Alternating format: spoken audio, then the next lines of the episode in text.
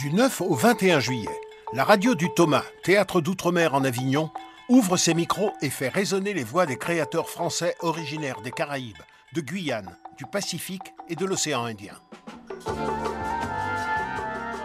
Bonjour à tous, nous sommes en direct d'Avignon au théâtre de la chapelle du Verbe incarné pour l'émission Grand Large avec laquelle nous partirons chaque jour à la rencontre des créateurs invités à cette 21e édition du théâtre d'outre-mer en Avignon, de tous ces artistes qui sont porteurs de cette culture française des Grands Larges pendant le Festival Off d'Avignon 2018. Aujourd'hui, je vous propose de continuer euh, nos découvertes à travers les écrans du tout monde, autour cette fois de Sony Laboutanti, et nous serons en compagnie euh, de Patrice Yengo et de Nicolas Martin Granel. Nous recevons également euh, des artistes de deux spectacles, Maud Gallet-Lalande pour Ton beau capitaine et Véronique Nave pour Le Tour du Pacifique en 80 pas. Et Mélanie Masson de Radio Grenouille viendra partager avec nous un texte. Bonjour Véronique Nave. Bonjour. Bonjour euh, Maude. Bonjour. Euh, alors euh, Véronique Nave, comment est né ce spectacle que vous présentez aujourd'hui au théâtre de la Chapelle du Verbe incarné? Il est né d'une envie depuis plusieurs années de travailler sur les danses traditionnelles du Pacifique. Et du coup, on a voilà, fait la démarche de rencontrer différents danseurs de différentes cultures et de faire un travail de codification auprès d'eux pour récupérer un 80 pas pour ensuite euh, les métisser euh, avec notre langage plus contemporain pour euh, faire ce spectacle et embarquer le, public dans, un voyage dans le Pacifique. Du coup, comment ça s'est passé dans la pratique? Vous êtes parti donc à la découverte de ces danses, vous avez rencontré des danseurs, vous avez dansé avec eux. Qu'est-ce que vous en avez Comment ça s'est déroulé? Alors, on a eu plusieurs phases de travail. D'abord du défrichage dans différents livres et, auprès de, des musées en Nouvelle-Calédonie. Ensuite, euh, on a rencontré différentes troupes de danse traditionnelle euh, en ciblant euh, les, les, danses qu'on avait envie de faire parce qu'on ne pouvait pas toutes les choisir malheureusement. Et puis ensuite, on a eu une phase d'apprentissage. Alors certains sont venus vraiment en tant que pédagogues nous les transmettre de façon plus traditionnel comme nous on le connaît à, l'européenne. Et puis avec d'autres troupes, ils nous ont vraiment euh, transmis euh, à leur façon, comme ils le font dans la transmission de génération en génération, où on se met en dernière ligne et puis on essaye de suivre péniblement et d'apprendre de jour en jour en observant. Alors, comment se porte aujourd'hui le théâtre et la danse en Nouvelle-Calédonie?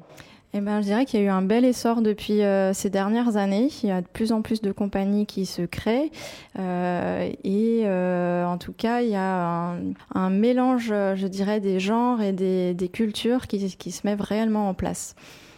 C'est un spectacle euh, qui peut être considéré comme du jeune public, mais pas que. Il y a vraiment différents niveaux de lecture. Oui, tout à fait. On ne voulait pas euh, cibler euh, un public en particulier. On, a, on avait envie quand même qu'il y ait une connotation jeune public pour pouvoir faire un travail auprès des enfants, nous, sur le territoire. Mais on ne voulait pas non plus frustrer les autres et de se dire que ben, les parents pouvaient aussi apprécier le spectacle et venir le partager avec leurs enfants. Donc, y a, oui, il y a plusieurs degrés de lecture. Et comment s'est passé le travail euh, donc avec Christophe Binamé qui s'occupe de la musique, mais aussi de la lumière. Mais la musique est très importante. Oui, alors surtout oui, dans la, culture du Pacifique, euh, l'un ne va pas sans l'autre. Donc on a travaillé de la même démarche avec chaque troupe. Certains nous ont donné des musiques déjà existantes, d'autres en ont composé spécialement pour le spectacle. Et à partir de vraiment ces rythmes traditionnels, Christophe, lui, a composé avec un synthétiseur ou d'autres instruments plus modernes, plus acoustiques et du coup a essayé vraiment de métisser euh, les genres ensemble. Alors, vous le savez, le théâtre de la chapelle euh, du Verbe incarné est, connu justement pour accompagner euh, les spectacles qui viennent de ces bassins ultramarins. Qu'est-ce que ça représente du coup pour vous de venir dans un lieu comme celui-ci aujourd'hui avec un spectacle comme le vôtre? Pour moi, c'était une évidence de venir au sein de la, chapelle parce que justement, elle, porte ce, genre de, de spectacle. Donc c'était pour nous, c'est un grand honneur d'être là parce qu'on euh, représente une culture qui, à la base, ne nous appartient pas. Et euh, on est ravis de pouvoir, euh, quelque part, être les transmetteurs d'une culture et de pouvoir porter ici eh ben, tout, ce, tout ce travail qui nous a été transmis par, par les, les Calédoniens. Et puis, ben, c'est euh, le, Thomas, euh, c'est aussi euh, une expérience de rencontrer d'autres artistes d'outre-mer, d'être confronté aussi à des difficultés bah, qui leur sont similaires, de fait de vivre sur une île, et de découvrir aussi d'autres cultures, parce que forcément, il y a quand même des différences d'une île à l'autre. Donc, c'est très hétéroclite, c'est très, très enrichissant, parce que tous les jours, on rencontre quelqu'un qui va nous apporter quelque chose. Alors, je vous invite vivement à aller découvrir ce spectacle, donc le Tour du Pacifique en 80 pages jusqu'au 18 juillet. Merci beaucoup. Merci. Bonjour euh, Maud Gallet-Lalande. Euh, comment est-ce que vous, vous êtes partie à la découverte, à la rencontre du texte de Simone Schwartz-Barth? Alors, ça a été un peu un hasard. Je cherchais un texte sur l'exil, puisque euh, c'est un sujet qui m'intéresse beaucoup, déjà parce que je suis impliquée personnellement dans la cause des demandeurs d'asile. Et je cherchais un texte qui ne soit pas un texte politique ou un texte revendicatif ou revendicatoire, mais qui soit vraiment une histoire, une histoire entre euh, des êtres, une histoire de vie, une histoire d'être humain. Et j'ai lu beaucoup de choses et euh, j'ai découvert un peu par hasard ce, texte de Simone Schwarzbart, qui est son unique pièce de théâtre. Elle est plus connue pour être romancière, qui a été écrite en 87 et qui malheureusement terriblement encore d'actualité. Et ça m'a paru une évidence en lisant son, sa narration, en tout cas sa fiction, son histoire d'amour entre, euh, entre un homme et une femme qui sont séparés par des milliers de kilomètres. Euh, et qui essayent, euh, qui tentent en tout cas de garder un semblant de relation, de quotidien entre eux. Dans ce spectacle, vous avez mis en scène quatre tableaux. Oui, alors c'est écrit comme ça, c'est écrit en quatre tableaux. Ce sont des, tableaux qui sont assez courts et qui sont écrits à peu près sur le même schéma, c'est-à-dire qu'à la fin de, chacun des tableaux, il y a à peu près une page de didascalie qui indique euh, des, sons, des, pas, des, du, corps, euh, de la musique. Alors nous, on a on s'est approprié ça, justement ces indications-là, c'est-à-dire qu'on n'a pas respecté à la lettre ce qui était écrit en termes d'instruments, en, termes de mélodie ou de, ou de pas de danse. On a créé notre propre narration, mais par contre, on a tenu à, respecter le choix de l'auteur qui, qui, fait appel justement à, à, tout ce qui est sonore et visuel à partir du moment où les mots ne sont plus suffisants pour exprimer une émotion. Alors justement, visuellement, il y a du mapping, euh, mais qui est très bien utilisé de manière assez subtile, ce qui fonctionne très bien. Mmh, merci. Oui, parce que à la lecture du texte la première fois que je l'ai lu, euh, la deuxième fois, on va dire, quand j'étais sûre que j'allais le mettre en scène, il y a une question qui se pose. En fait, le, texte est partagé à peu près à 50-50 entre les deux personnages du couple. Simplement, il y en a un qui est là et l'autre n'est pas là. Donc j'ai réfléchi déjà à, la première question était faut-il convoquer deux comédiens ou un seul? Et ça m'a paru assez évident très rapidement de me dire qu'il ne fallait qu'un comédien pour que nous-mêmes, en tant que spectateurs, on puisse justement créer, avoir cette empathie-là, euh, ressentir le manque de l'autre et la solitude du personnage de Winnor, qui est le, personnage masculin. Et donc, on a décidé de créer, euh, de créer ce personnage de Marie-Ange qui est convoqué en fait dans l'esprit de Winnor, qui le hante comme un fantôme, qui l'habite et qui grandit et qui est vraiment là. Et, en tant que spectateur, on la voit de la même manière que lui la voit. le mapping vidéo est très subtil parce que c'est vraiment c'est un piqué très précis en haute définition. Donc on, voit vraiment un personnage et on a beaucoup de personnes qui nous ont demandé, euh, enfin qui, qui, nous ont dit que quand elle apparaît, euh, la première fois qu'elle apparaît dans, dans, la pièce, ils ont cru qu'elle était là, que la comédienne était là. Oui, ça fonctionne effectivement très bien. Comment est-ce que vous avez euh, travaillé, comment est-ce que vous avez appréhendé la notion de débarquement un peu sur un territoire inconnu avec le comédien? Euh, ce, le comédien avec qui on travaille, euh, qu'on travaille, pardon, Lamine Diarra, est un comédien euh, qui vit en France et à Bamako, qui est sur les deux territoires. Mariam Dembélé, pareil, elle vit en France depuis 4 ans, mais retourne très souvent à Bamako. Et du coup, euh, c'est une discussion que j'ai eue notamment avec Mariam, la comédienne qui a été auditionnée. Euh, et la première fois qu'on l'a rencontrée lors de l'audition, elle m'a dit mais Moi, ça me parle beaucoup. Ça me parle beaucoup parce que c'est un peu ce que j'ai vécu, justement. Euh, je suis partie de France il y a, il y trois, ça faisait trois ans à l'époque.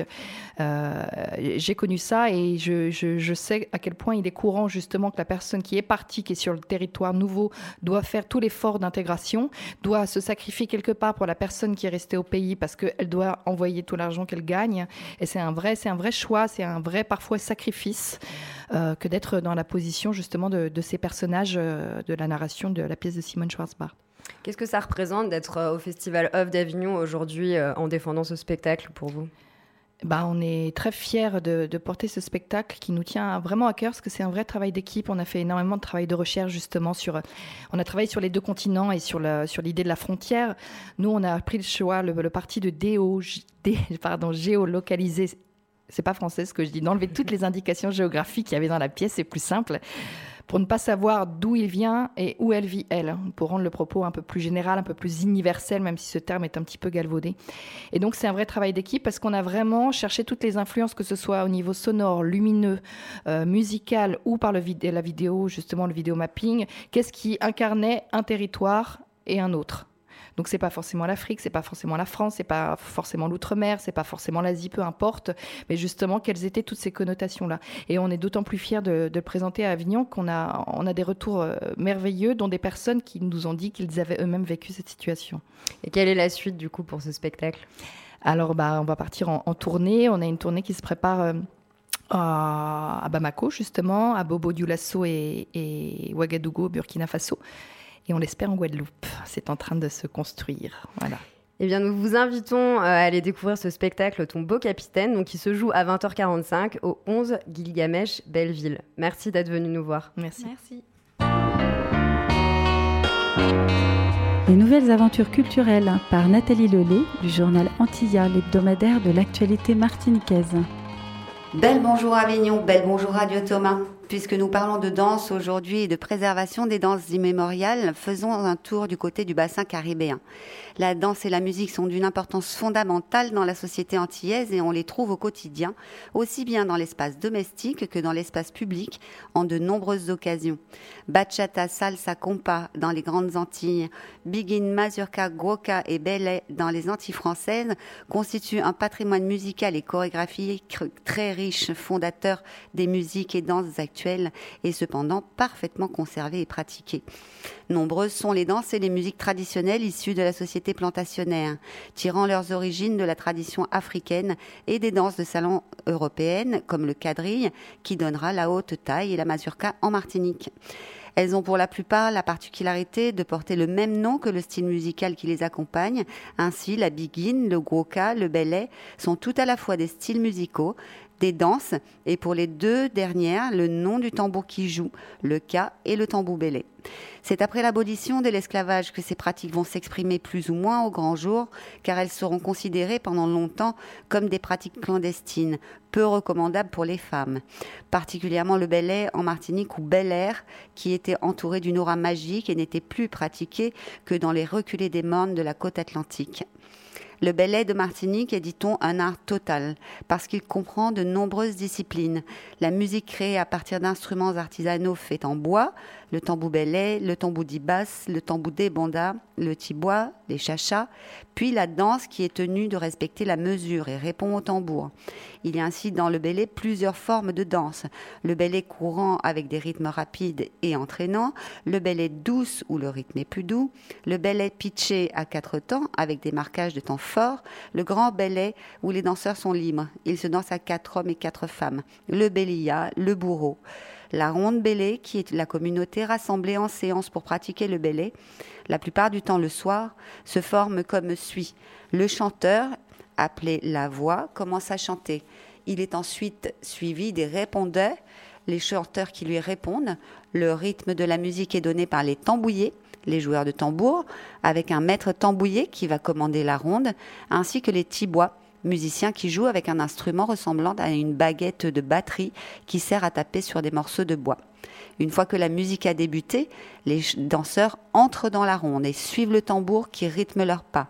La danse s'organise avec les dambélés et les cavaliers qui mènent la danse. Et puis, il y a le damier, une forme de danse-combat qui s'apparente à la capoeira et qui est unique dans la Caraïbe. Enfin, on dit que le belé a une fonction de soin et qu'il peut guérir les âmes malades. Écoutons Ticano par T. Émile, alias Emmanuel Caserus, une légende de la musique martiniquaise, et voyons cette danse.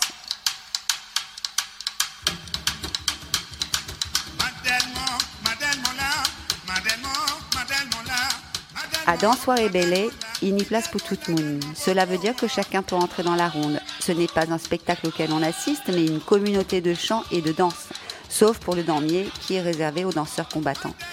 L'ancien est ici le poteau mitant, le poteau central de cette tradition culturelle martiniquaise, car il a transmis les gestes du belay de génération en génération depuis les temps de l'esclavage.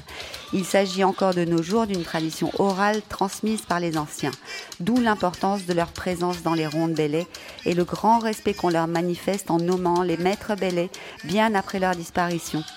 Tiraoul Grivalier, les frères Rastocle, Félix et Emmanuel Caserus et les autres seraient fiers de ce que le Belay est devenu aujourd'hui à la Martinique. Car depuis une trentaine d'années, des associations, des musiciens, des danseurs travaillent à faire prendre conscience du réel patrimoine que représente le Belay notamment l'association Mimes Mama Matinique, la M4, qui travaille sans relâche et a créé six écoles de calenda Belay. De nombreux groupes circulent sur le territoire pour porter cette tradition transmise du fond des âges. C'était Nathalie Lollet en Avignon pour Antilla. Merci. Vous écoutez Grand Large sur la radio du Thomas, théâtre d'outre-mer en Avignon. Bonjour Mélanie Masson. Bonjour, bonjour Savannah. Alors, vous êtes passée nous voir, donc vous avez une émission sur euh, Radio Grenouille et vous êtes également euh, animatrice sur Radio France. Vous êtes partenaire Radio Grenouille cette année de notre chère radio, de notre émission Grand Large, que nous retrouvons euh, à 15h sur Radio Grenouille. Mhm. Et vous êtes venu nous lire quelques mots de Patrick Chamoiseau, un auteur français originaire de la Martinique. Exactement. J'ai retrouvé ce texte dans des archives. Vous savez, comme ça, on garde un peu des textes qui nous ont marqués. Et, et pour le coup, ici, euh, à la chapelle du Verbe incarné, ça, porte très très bien son nom. Un texte qui s'appelle Frères migrants, déclaration des poètes, qui a été écrit en, 2016, en décembre, et qui est euh, d'une actualité assez incroyable, au deux sens du terme, incroyable, qu'on aimerait ne pas croire encore. Et, je trouvais ça euh, beau de venir vous rendre visite avec Patrick Chamoiseau. C'est un texte qui est en 16 articles. Alors on est parti. Article 1. Les poètes déclarent ni orpheline ni sans effet, aucune douleur n'a de frontières.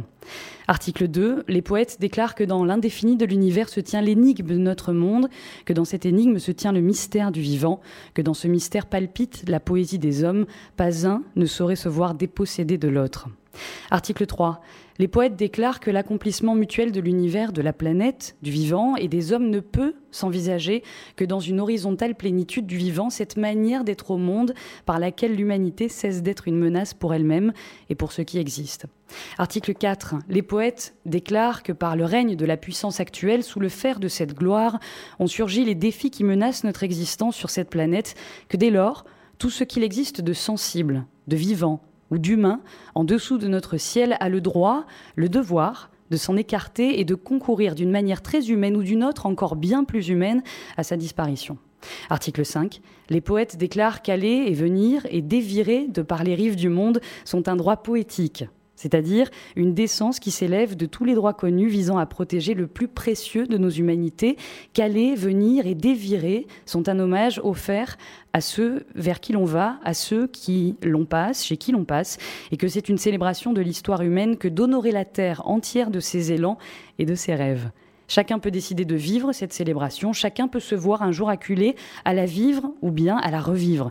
Et chacun, dans sa force d'agir, sa puissance d'exister, se doit d'en prendre le plus grand soin. Article 6. Les poètes déclarent qu'en la matière des migrations individuelles ou collectives, transpays, transnations, transmonde, aucune pénalisation ne saurait être infligée à quiconque et pour qui que ce soit, et qu'aucun délit de solidarité ne saurait décemment exister. Article 7. Les poètes déclarent que le racisme, la xénophobie, l'indifférence à l'autre qui vient, qui passe, qui souffre et qui appelle sont des indécences qui, dans l'histoire des hommes, n'ont ouvert la voie qu'aux exterminations. Et donc, que ne pas accueillir, même pour de bonnes raisons, celui qui vient, qui passe, qui souffre et qui appelle, est un acte criminel. Article 8. Les poètes déclarent qu'une politique de sécurité qui laisse mourir et qui suspend des libertés individuelles au nom de l'ordre public contrevient au principe de sûreté que seul peut garantir l'exercice inaliénable, indivisible des droits fondamentaux. Article 9. Les poètes déclarent qu'une constitution nationale ou supranationale qui n'anticiperait pas les procédures d'accueil de ceux qui passent, qui viennent et qui appellent conviendrait de même manière à la sûreté de tous. Article 10. Les poètes déclarent qu'aucun réfugié, chercheur d'asile, migrant sous une nécessité, éjecté volontaire, aucun déplacé poétique ne saurait apparaître dans un lieu de ce monde sans qu'il n'ait non pas un visage, mais tous les visages, non pas un cœur, tous les cœurs, non pas une âme, toutes les âmes, qu'il incarne dès lors l'histoire de toutes nos histoires et devient, par ce fait même, un symbole absolu de l'humanité et de l'humaine dignité. Article 11. Les poètes déclarent que jamais plus un homme sur cette planète n'aura à fouler une terre étrangère. Toute terre lui sera native, ni ne restera en marge d'une citoyenneté, chaque citoyenneté le touchant de ses grâces. Et que celle-ci, soucieuse de la diversité du monde, ne saurait décider des bagages et outils culturels qu'il lui plaira de choisir.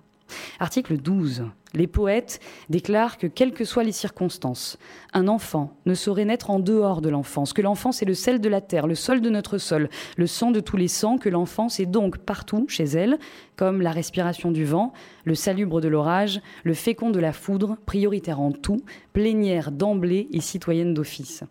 Article 13. Les poètes déclarent que la Méditerranée entière est désormais le lieu d'un hommage à tous ceux qui y sont morts, qu'elle soutient de l'assise de ses rives une arche célébrante, ouverte au vent et ouverte aux plus infimes lumières, épelant pour tous les lettres du mot accueil dans toutes les langues, dans tous les champs, et que ce mot constitue uniment l'éthique du vivre monde. Article 14. Les poètes déclarent que les frontières ne signalent qu'une partition de rythme et de saveur, qui n'oppose pas, mais qui accorde, qui ne sépare pas, mais qui relie, qui ne distingue que pour rallier, et que dès lors aucun cerbère, aucun passeur n'y trouvera à sévir, aucun désir n'y trouvera à souffrir. Article 15. Les poètes déclarent que toute nation est nation-relation, souveraine mais solidaire, offerte aux soins de tous et responsable de tous sur le tapis de ses frontières.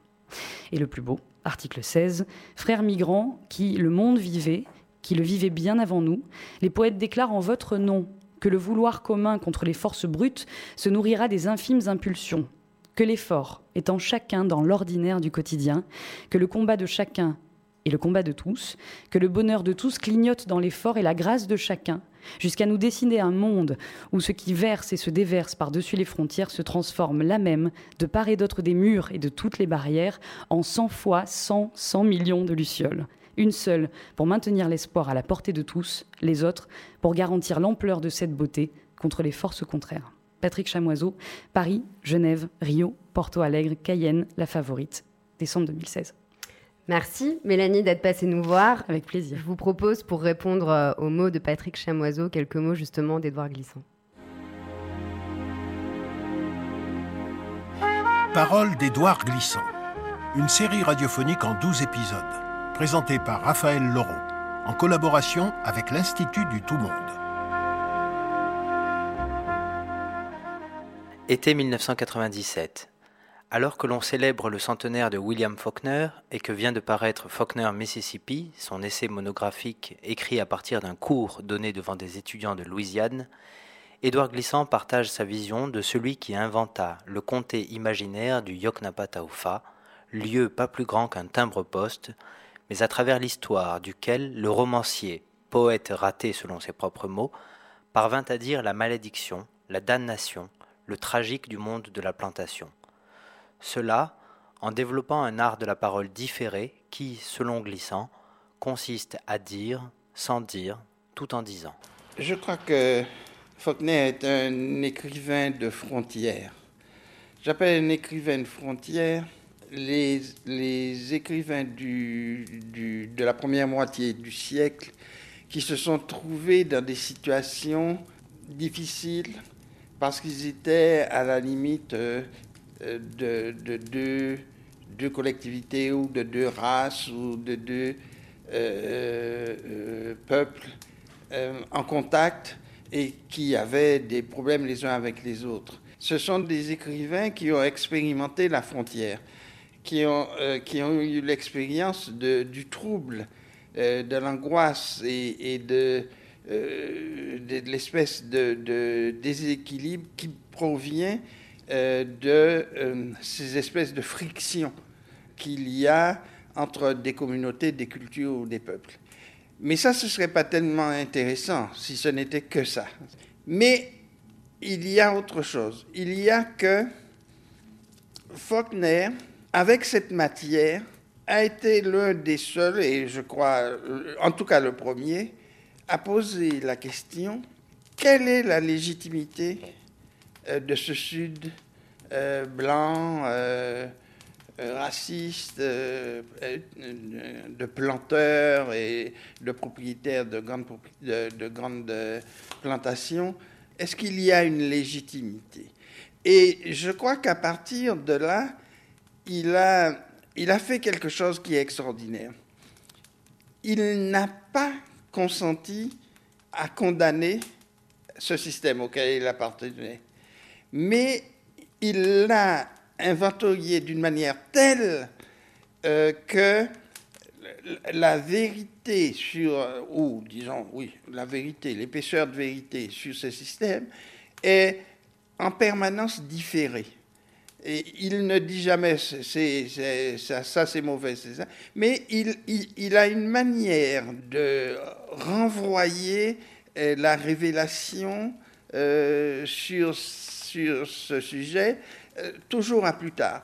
Et à, mon sens, en faisant cela, il a inventé quelque chose de nouveau en matière d'écriture que j'appelle le différent, que j'appelle le, dévoilement tragique. Exactement comme il y a dévoilement euh, dans euh, le mythe d'Édipe, quand il apprend au fur et à mesure euh, que, en fait, il a tué son père et, épousé sa mère. Et, ce différement-là, cette espèce de dévoilement tragique me paraît être la marque de la grande littérature parce que cela suppose qu'on on ne se laisse pas aller à, des idées toutes faites ou à des sensations toutes faites ou à des rapports tout faits avec les autres. Et, et qu'il y a quelque chose qui est en suspension dans l'air et, qui euh, de plus en plus travaille et qui amène finalement à des sortes de révélations euh, qui n'en sont pas, qui, sont des révélations atterrées, des révélations terribles, mais qui me paraissent euh, marquer euh, le tremblement, l'ambigu, le fragile, le menacé et en même temps, en même temps le compact, le tramé de l'écriture aujourd'hui. C'est parce que Faulkner a pris un lieu clos, enfermé, euh, et qu'il en a euh, montré euh, l'impossible de la légitimité et les perversions de la filiation, qu'il a étendu euh, ce lieu clos à la dimension monde.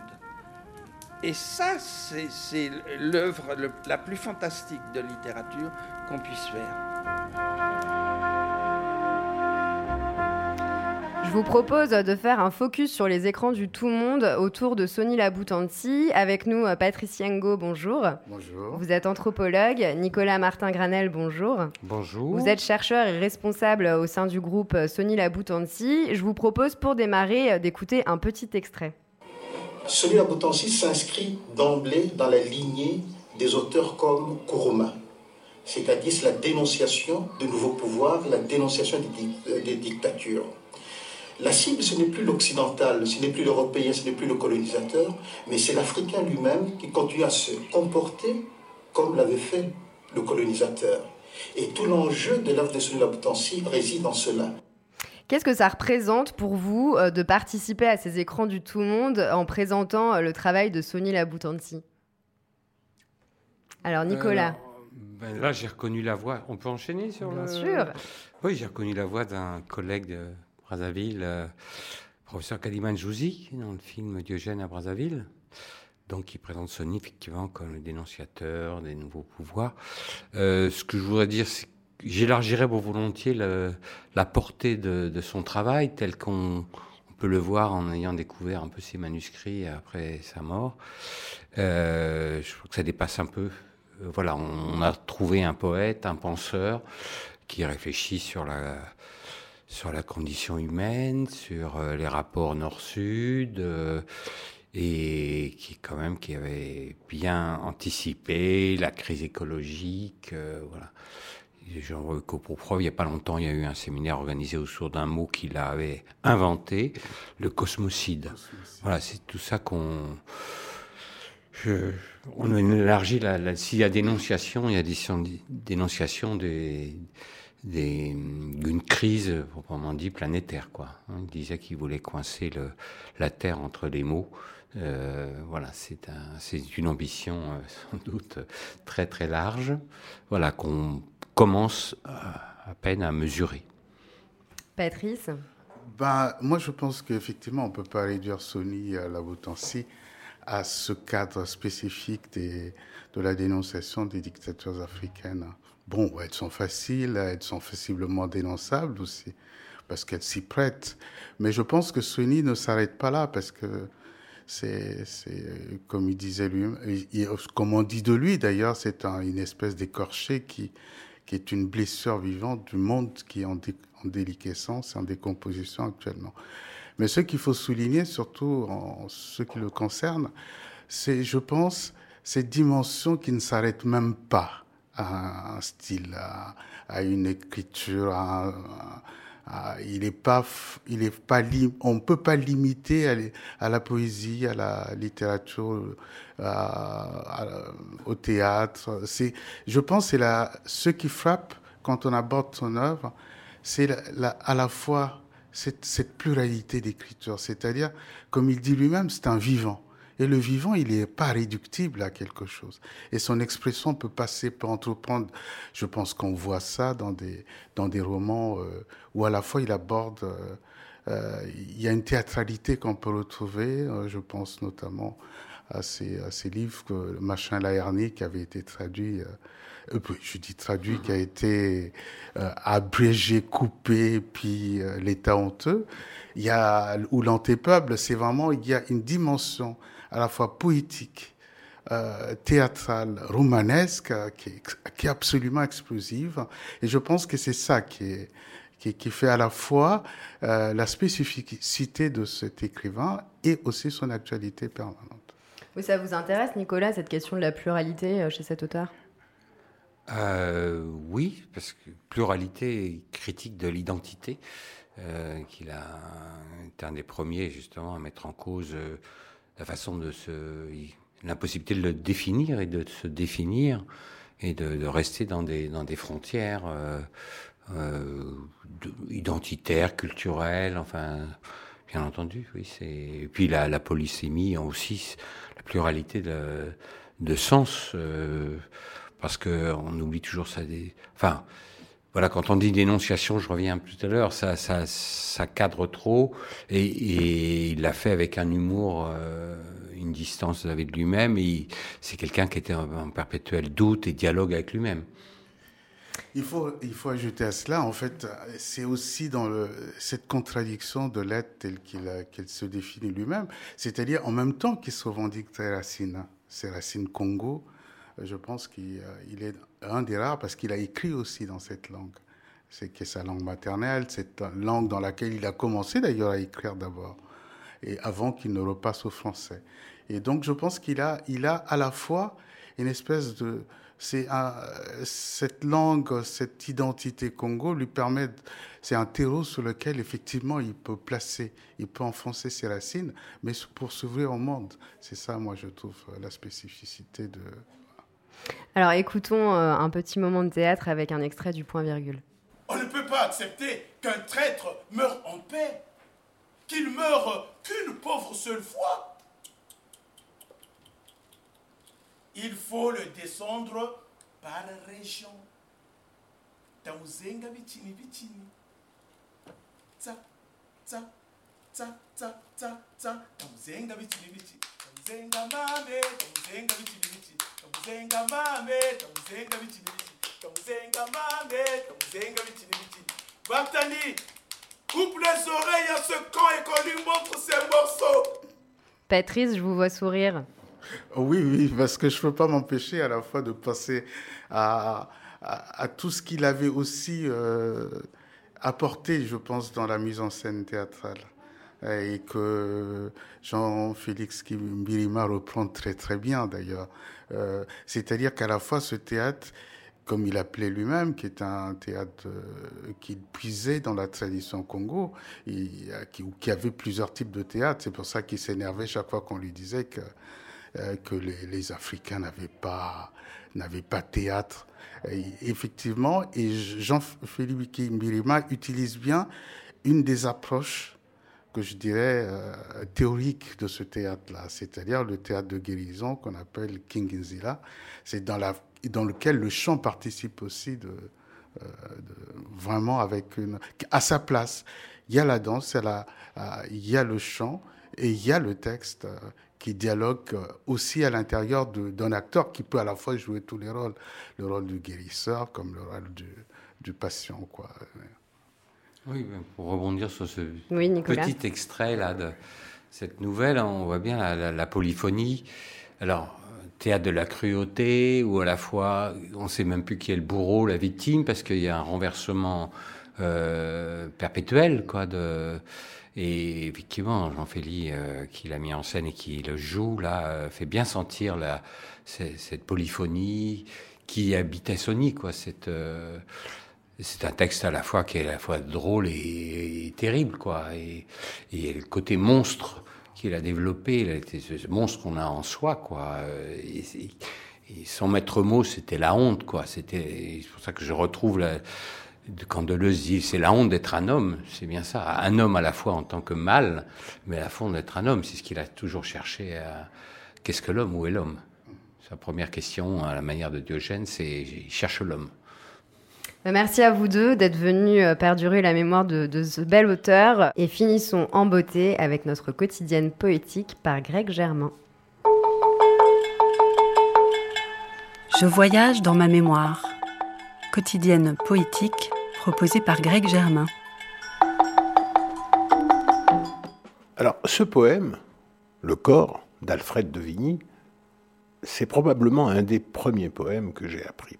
J'avais 9 ou 10 ans. Euh, mon père avait un ami qui s'appelait Roland, et tout à fait souvent, mon père l'interpellait en disant Ah, Roland, Roland de Roncevaux. Et un jour, à table, voilà mon père et ce Roland euh, parlant de Pyrénées, de Preux-Chevalier, de l'empereur à la barbe fleurie, et notre Roland qui se met à déclamer quelques vers. Ce jour-là, j'ai appris que ce fameux corps avait presque le même son que la conque du lambi, l'instrument avec lequel, du temps de l'esclavage, les nègres marrons prévenaient de l'arrivée des chasseurs des bois. Le lendemain, ma mère m'a fait lire le poème.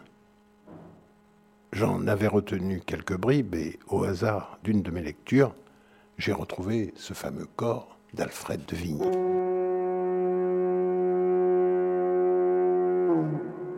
J'aime le son du corps le soir au fond des bois, soit qu'il chante les pleurs de la biche aux abois ou l'adieu des chasseurs que l'écho faible accueille et que le vent du nord porte de feuille en feuille. Que de fois, seul dans l'ombre, à minuit demeuré, j'ai souri de l'entendre et plus souvent pleuré, car je croyais ouïr de ces bruits prophétiques qui précédaient la mort des paladins antiques. Monts gelés et fleuris trône de deux saisons, dont le front est de glace et le pied de gazon. C'est là qu'il faut s'asseoir, c'est là qu'il faut entendre les airs lointains d'un corps mélancolique et tendre. Âme des chevaliers, revenez-vous encore Est-ce vous qui parlez avec la voix du corps? Roncevaux, Roncevaux, dans ta sombre vallée, l'ombre du grand Roland n'est donc pas consolée. Tous les preux étaient morts, mais aucun n'avait fui. Il reste seul debout, Olivier près de lui. L'Afrique sur les monts l'entoure et tremble encore. Roland, tu vas mourir, rends-toi criait le mort. Tranquille, cependant, Charlemagne et ses preux descendaient la montagne et se parlaient entre eux. À l'horizon déjà, par leurs eaux partagées, de Luz et d'Argelès se montraient les vallées. L'armée applaudissait. Le luth du troubadour s'accordait pour chanter les saules de la Dour. Le vin français coulait dans la coupe étrangère. Le soldat, en riant, parlait à la bergère. Roland gardait les monts. Tous passaient sans effroi.